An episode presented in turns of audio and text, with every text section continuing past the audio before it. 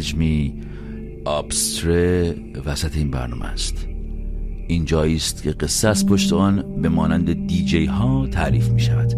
مردی لبه اسپیکر شما جای میان گوش و هدفونتان شاید نشسته و به همه کسانی که گوش می کنند مستقیم چشم در چشم نگاه می کند.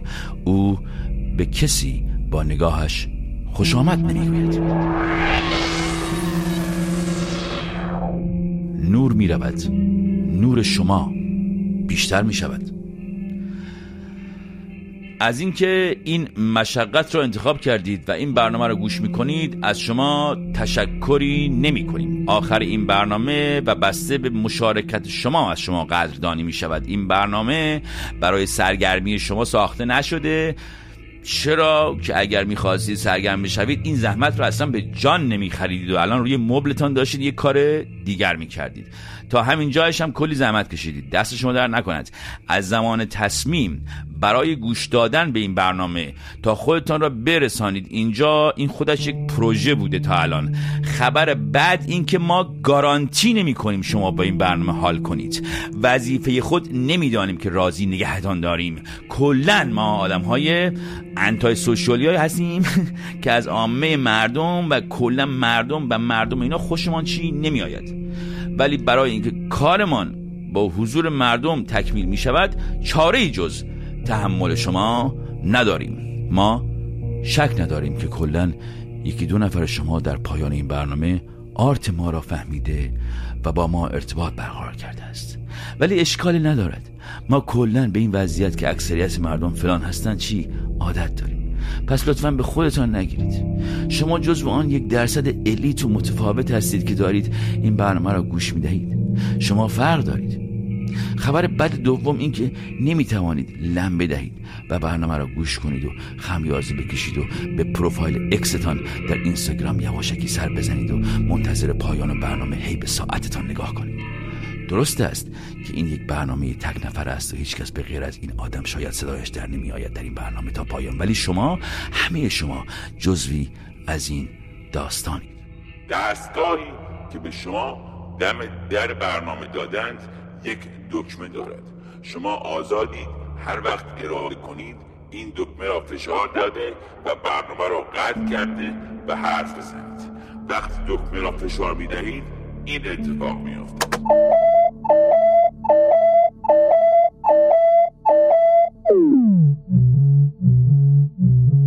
سلام. از اصفهان واسه پیام میفرستم. آینده تاریک و ملت ما تنها ترین بیکس بی اهمیت. گرفتید. دکمه را که فشار دهید بعدش می توانید حرف بزنید. تشکر می کنم این برنامه پس از سی ثانیه موزیک رسما آغاز می شود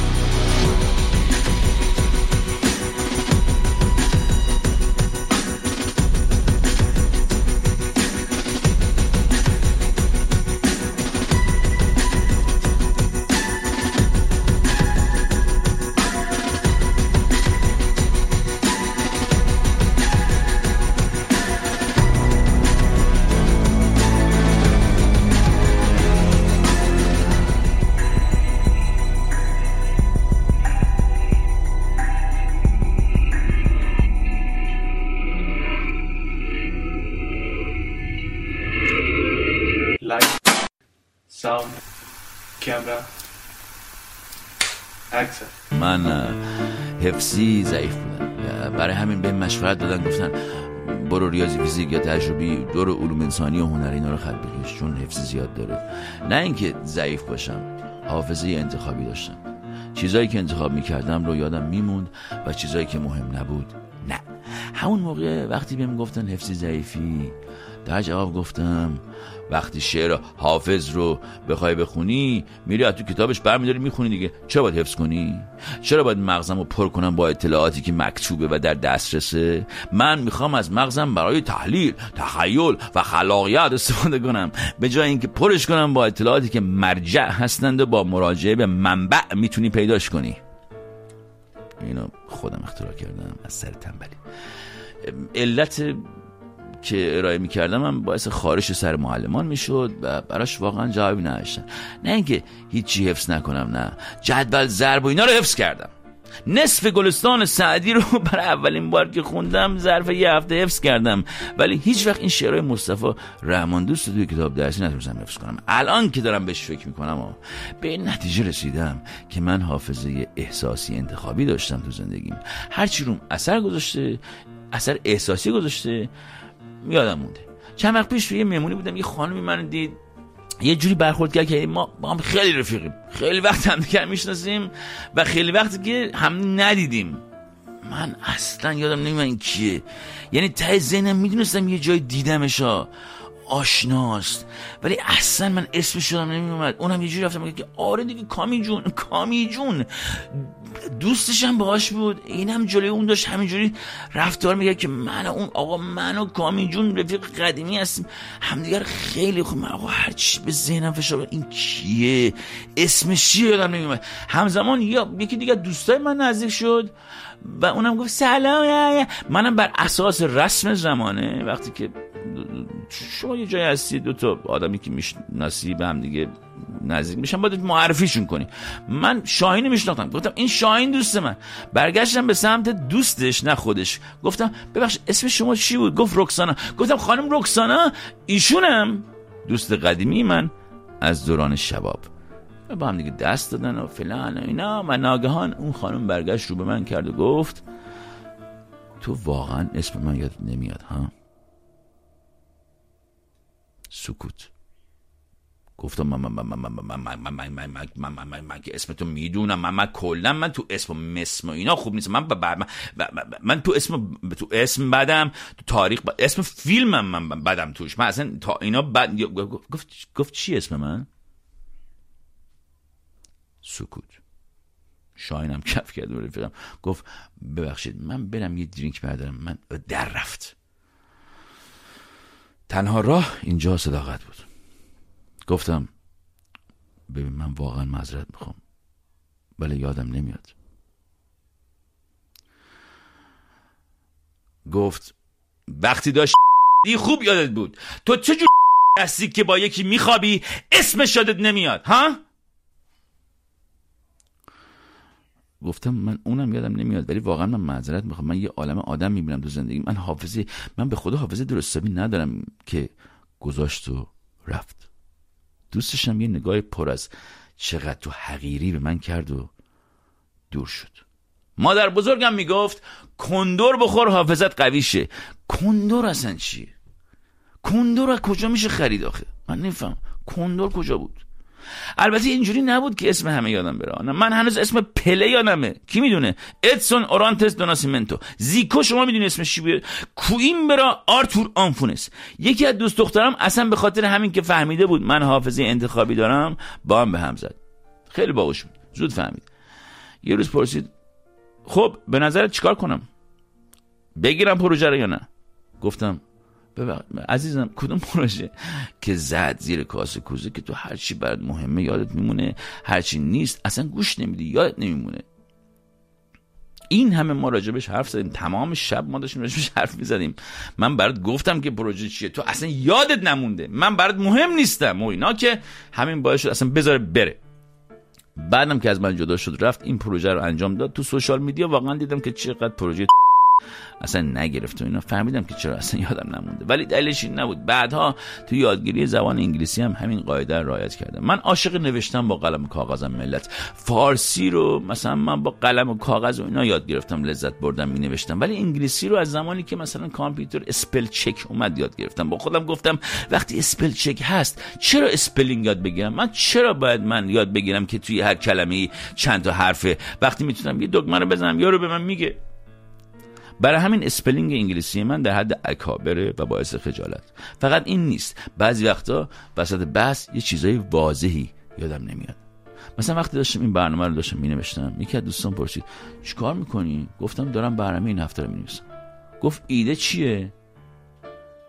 گفتم ایده بابام پدرم.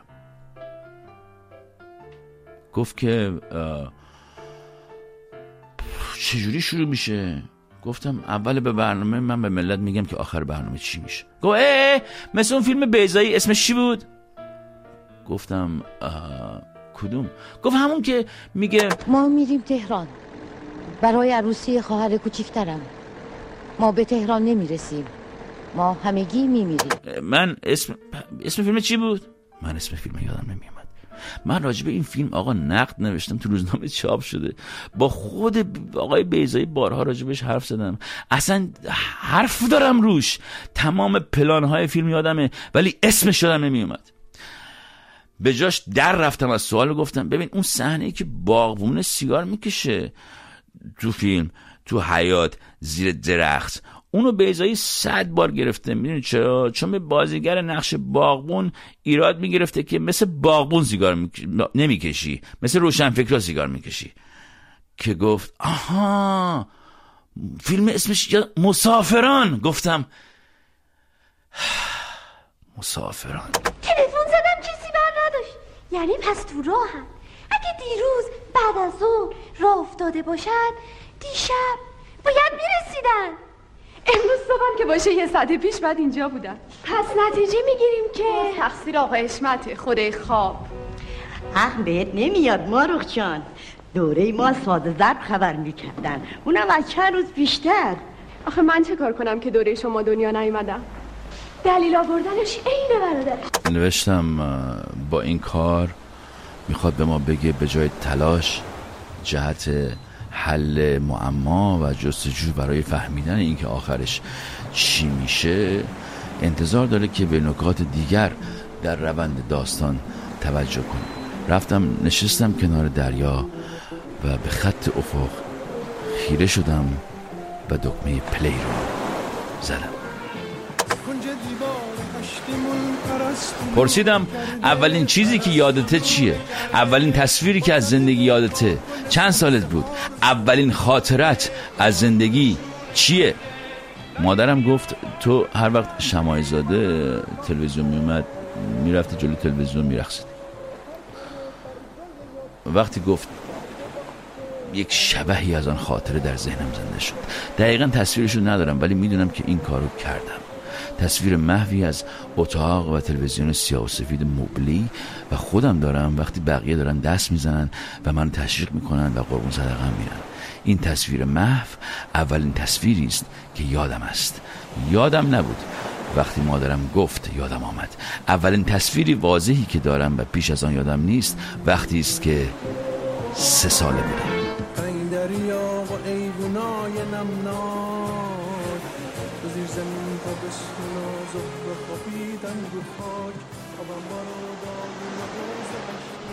تظاهرات پیروزی. من روی شانه های پدرم نشستم. مردی که از روزنامه برای خودش کلاه ساخته و تیتر آن نوشته شاه رفت به مردم شکلات مینو تعارف می کند پدرم قدش را پایین می آورد تا من یکی از او بگیرم. من می گیرم می دهم به پدرم. او باز می کند می دهد به من.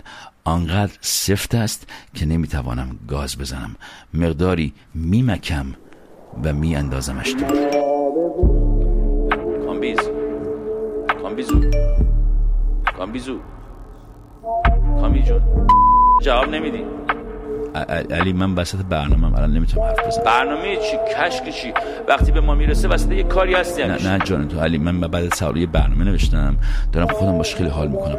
الان این قسمت اولشه. شاید من هفته دیگه قسمت دومشم بسازم. داستان رادیو. تو این رفاقت. علی جان من اگه اجازه بدی فردا با تماس میگم حالت خوبه؟ خوبه حالت؟ من خوبم. می‌خواستم ببینم تو این رفیقات وکیل مهاجرت سراغ نداری؟ خسته شدم. می‌خوام بیام آمریکا. اوکی علی جان من فردا حرف بزنیم من الان باید برم. سلبریتی بازی بر من در نیارا. من تو رو بزرگت کردم. کجا بری؟ علی جان من فردا تماس بگیریم. من فردا با تماس بگیریم من خیلی وضعم خرابه من اجاره این ماه همون موندم واقعا. یه هزار دلار داری بفرستید. من ماه دیگه پس میدم. جواب نمیدی می‌دونی چقدر سخته برای یه آدم که درخواست پول بکنه از یه آدم دیگه؟ من, من, می‌دونم علی جان ولی من پ پ پس انداز درست حسابی ندارم. هر چی در میارم آخر ما تموم میشه. حالا بذار ببینم چیکار می‌تونم بکنم. بذار بذار ببین وقت بده. ببین من دیدم تو توییتر این حمله کردن.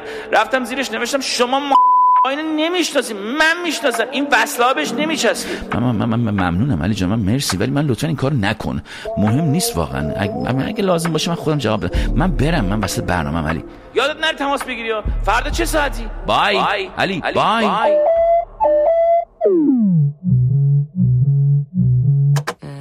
ایران اصلا حال خوبی نداره. نه ایران نه ایرانی. بابت خبرهای تلخی که روزانه مخابره میشه از اتفاقات تلخ و به نظر من این روزا اصلا رنگی نداره خاکستری به نظر میاد. و متاسفانه همه اون چیزهایی که در پس ذهنمون تصور کرده بودیم با آتش خشم جمهوری اسلامی با اعدام های پی در پی یک مقداری داره از رنگ و بوش کم میشه.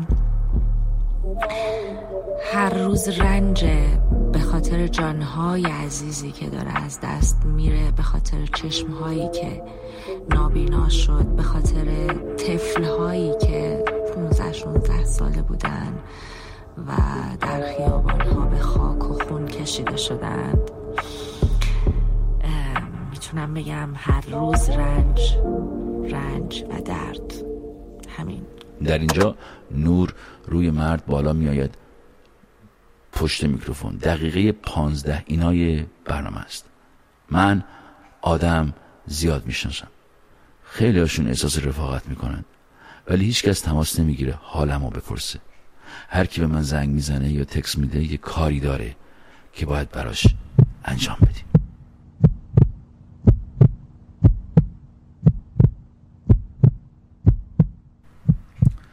صدای قلبش رو میشنید. اصلا ضربان قلبش داشت همه بدنش رو تکون می‌داد. دست پاچه شروع کرد متن رو خوندن و میکروفون رو بغل کرد. چراغ استودیو از سبز قرمز شد. سید قطعش کرد. تو مدرسه هم همینقدر تون تون حرف می‌زنه اگر سعدیه عرقش ریخت روی کاغذ. قافیه رو باخته بود. این کاره نبود. اصلا قد و اندازه مجریگری رادیو نبود. خودشم می‌دونست. می‌دونست هیچ هیچ وقت نخواهد شد. همین امروز که روز اول بود همه میفهمیدن که تا اینجا را همه رو فیلم کرده نقش بازی کرده و دیگه کلک دیگری در چنده نداشت. بقیه رو دیده بود دیگه. آره بابا همه ازش بهتر بودن. اولش هم دروغ گفته بود که باباش بهش گلستان سعدی یاد می‌داد. باباش یه رمان خوشهای خشم تو کتابخونه داشت که خودش هم نخونده بود. اونم نخونده بود. ولی بهشون گفت خونده. سید چشاش برق زده بود و تحسین آمیز گفته بود جانشتنبک توی این سن ده سالگی همشو خوندی؟ با اعتماد به نفس گفته بود. آره گلستان سعدی با افتخار لبخند زده بود که یعنی آره سید باور کرده بود ازش خوشش اومده بود. وقتی پاترول صدا و سیما داشت برش میگردوند خونه در سکوت یه حس عجیبی رو برای اولین بار در خودش کش کرد. خودش دروغش باورش کرده بود. یعنی اصلا فکر نمی‌کرد دروغ گفته. باورش شده بود خوشهای خشم گلستان سعدی رو خونده. حاضر بود برای اثباتش حتی دعوا کنه گریه کنه. واقعی اشک بریزه. توی اتاق فرمان شنیده بود سید داشت به اون یکی آقای ریشوه می‌گفت که سعدی خیلی ما این پسره اگه سعدی می‌خونه من دفعه دیگه بهش گیر میدم ببینم چقدر این ما سعدی رو فهمیده. آقا ریشو هم گفته بود نه بابا این پسر سوسول کامبیزه. چی میگه؟ اینا خانوادهش همچین یه ذره پولدار لوس نونورن. این این می‌زنه زیر گریه بهش گیر بدی. ما یکی می‌خوایم زنده یه ساعت برنامه رو بچرخونه. اون پسره میسم خوبه. باباش مسجدیه. سید اما تاییدش نکرده بود. سید ازش خوشش اومده بود. چرا؟ نمی‌دونست. همین که از در پاترول دم خونه پیاده شد کیف انداخت و حیات و سری زد بیرون و رفت سمت کتاب فروشی که تو خیابون اصلی بود تا رسید با اعتماد به نفس باشید. آقا گلستان سعدی دارید؟ پیرمرد کتاب فروش سرش بالا کرد در سکوت به سمت دیگری رفت و یک کتاب کوچک با جلد زمخت بهش داد. پشتش نگاه کرد و گفت ده تومن. دست کرد جیبش سکه پنج تومنی در آورد پنج تومن دارم. گفت به پیرمرد. پیرمرد عینکش بالاتر برد خودکار برداشت خط کشید رو ده تومن و نوشت پنج تومن و داد بهش و پنج تومن رو گرفت و با عجله گرفت و زد بیرون. قبل از اینکه پاشو بذاره تو خیابون برگشت و بلند سوال کرد. آقا ببخشید سعدی چرا بود؟ پیرمرد با تعجب بهش نگاه کرده بود. بعد از چند ثانیه سکوت پرسیده بود که کی گفته؟ از جواب منصرف شد زد بیرون. خودش باید کش می‌کرد. رفت توی پارک و شروع کرد خوندن. این چه ادبیات چرت و پرتی بود آخه بابا. چرا وسطش عربی میگی؟ اصلا منظورش چیه این یارو؟ دوباره خوند و دوباره خوند و دوباره خوند و هر بار هیچی نفهم. بود. این دفعه دروغی گفته بود که نمی‌تونست پشتش وایسه. وقتی به حس هیجانی که توی استودیو پشت میکروفون داشت فکر می‌کرد به هیچ قیمتی نمی‌خواست اون از دست بده. بعدها فهمید که به اون حس میگن آدرنالین.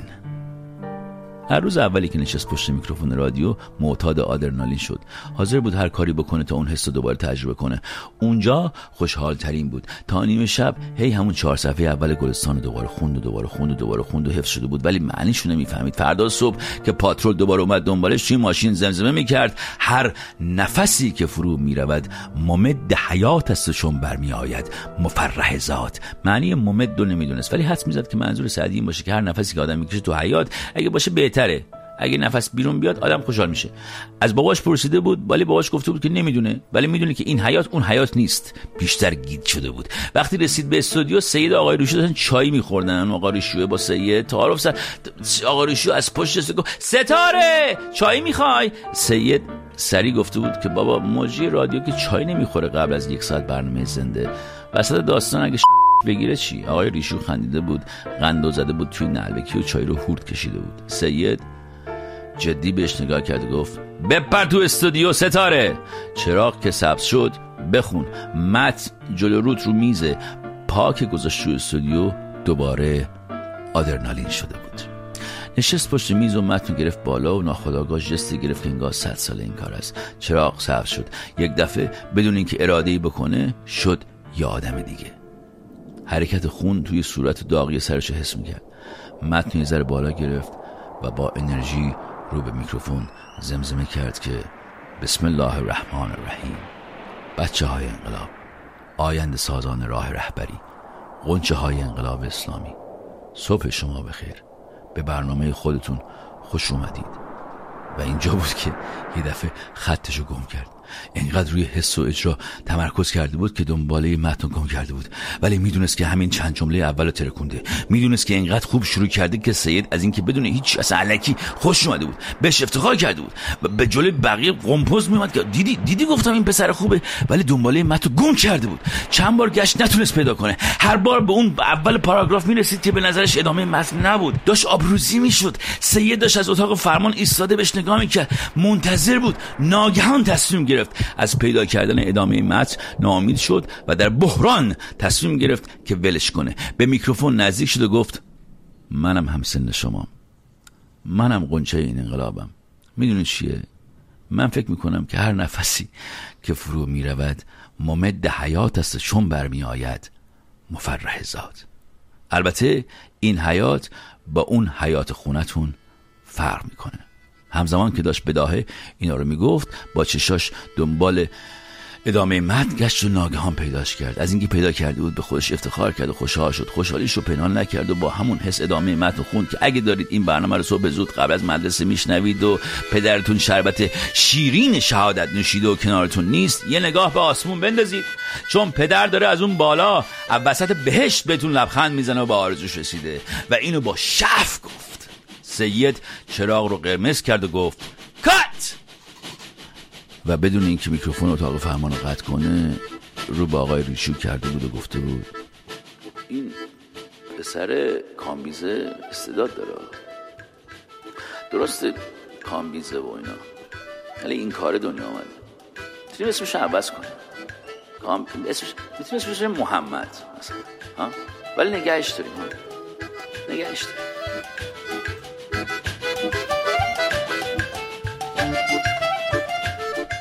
پایان قسمت اول. این قصه ادامه دارد.